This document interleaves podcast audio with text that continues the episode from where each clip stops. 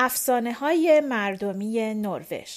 گردآورندگان پیتر کریستیان آسپیورنسن و یورگن مو. مترجم احمد رضا اسکری رنانی. نشر ویدا. گوینده دینا کاویانی. کاری شنل چوبی. قسمت دوم. قبل از اینکه دختر پادشاه و گاو وارد جنگل بشن گاو به دختر گفت وقتی وارد جنگل شدیم به خاطر خدا هم که شده خیلی مراقب باش و به هیچ چیز دست نزن. حتی یک برگ رو هم از درخت جدا نکن. و الا نه من نه تو هیچ کدوم جون سالم به در نمی‌بریم.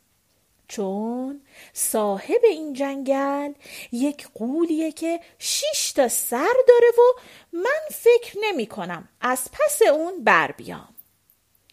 دختر گفت باشه همه حواسم رو جمع می کنم که به چیزی دست نزنم.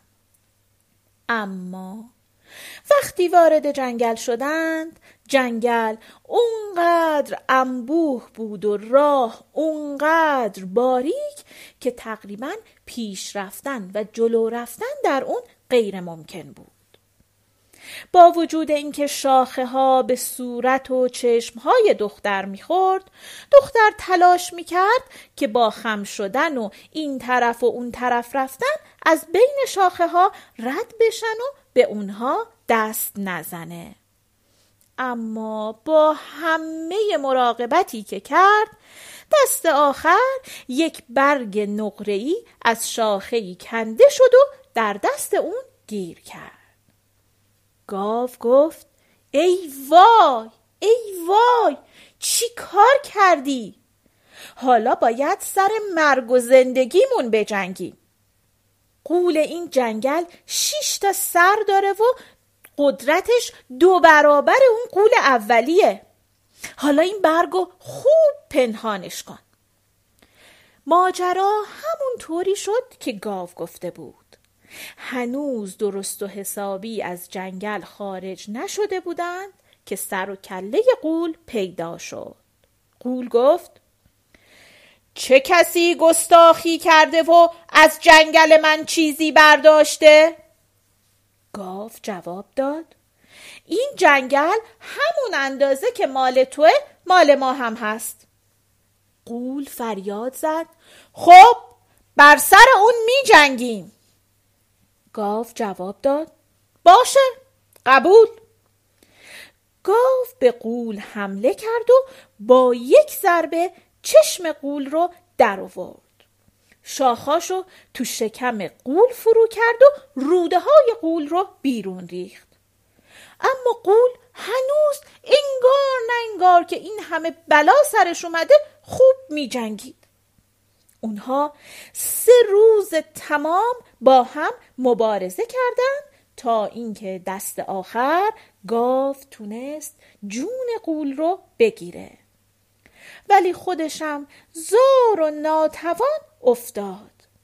بدنش پر از زخمهایی بود که از اونها خون بیرون میریخت. گاو رو کرد به دختر و گفت که از جام شاخ مانندی که پر از مرهمه و به کمربند قول بسته شده به بدن اون بماله. دختر هم حرف گاو رو گوش کرد و حال گاو بهتر شد. ولی با این حال مجبور شد یک هفته تمام استراحت کنه تا دوباره توان راه رفتن رو پیدا کنه. این بار وقتی به راه افتادند دختر خواست که پیاده بره. اما گاو این اجازه رو به اون نداد و دختر سوار پشت گاو شد. به این ترتیب راه درازی رو از بین سرزمین های مختلف طی کردند. دختر پادشاه اصلا نمی‌دونست کجا میرن.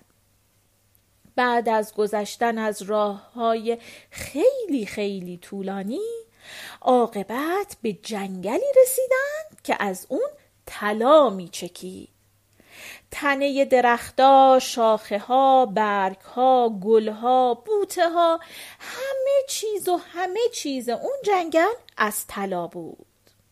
اینجا هم گاو به دختر گفت که به هیچ وجه نباید چیزی از جنگل برداره.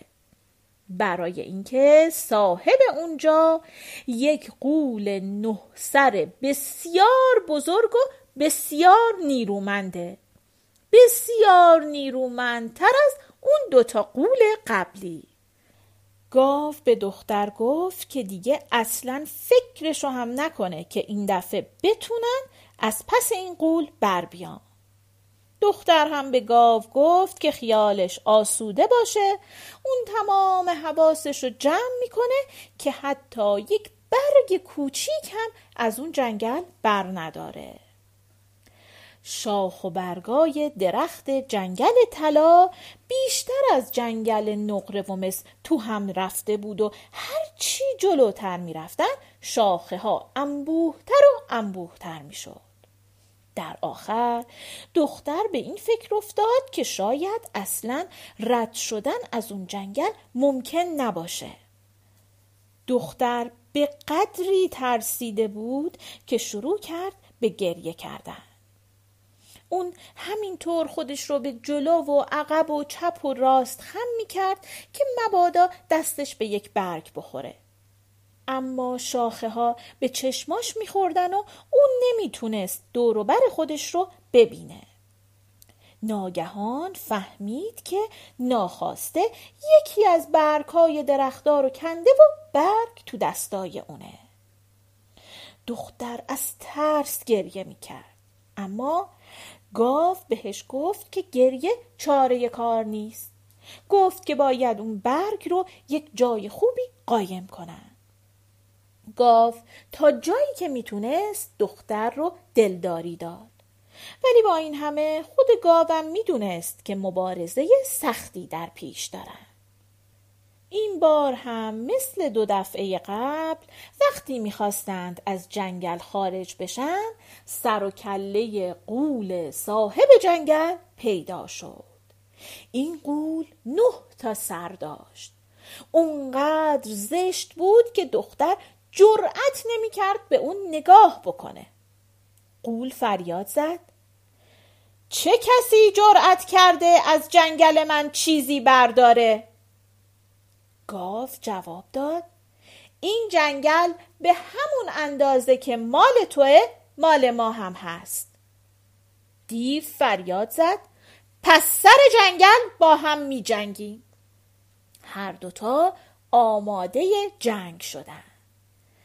جنگ اونها اونقدر وحشتناک بود که دختر نزدیک بود از هوش بره. گاو چشمای قول رو از کاسه سرش در آورد. شاخهاش رو تو شکم قول زد و دل و روده قول رو بیرون ریخت. اما قول انگار نه انگار که بلایی سرش اومده همون جوری می جنگید هر وقت گاو یکی از سرای قول رو قطع می کرد فوری یه سر دیگه جای اون در می آمد. جنگ گاو و قول یک هفته طول کشید. تا اینکه دست آخر قول از پا در اومد. اما خود گاوم اونقدر ناتوان و رنجور شده بود و اونقدر خون از بدنش رفته بود که دیگه نای تکون خوردن نداشت. حتی دیگه این بار مثل دفعه های قبل نمی‌تونست به دختر بگه که بره مرهم رو از کمر قول باز کنه و به تن اون بماله.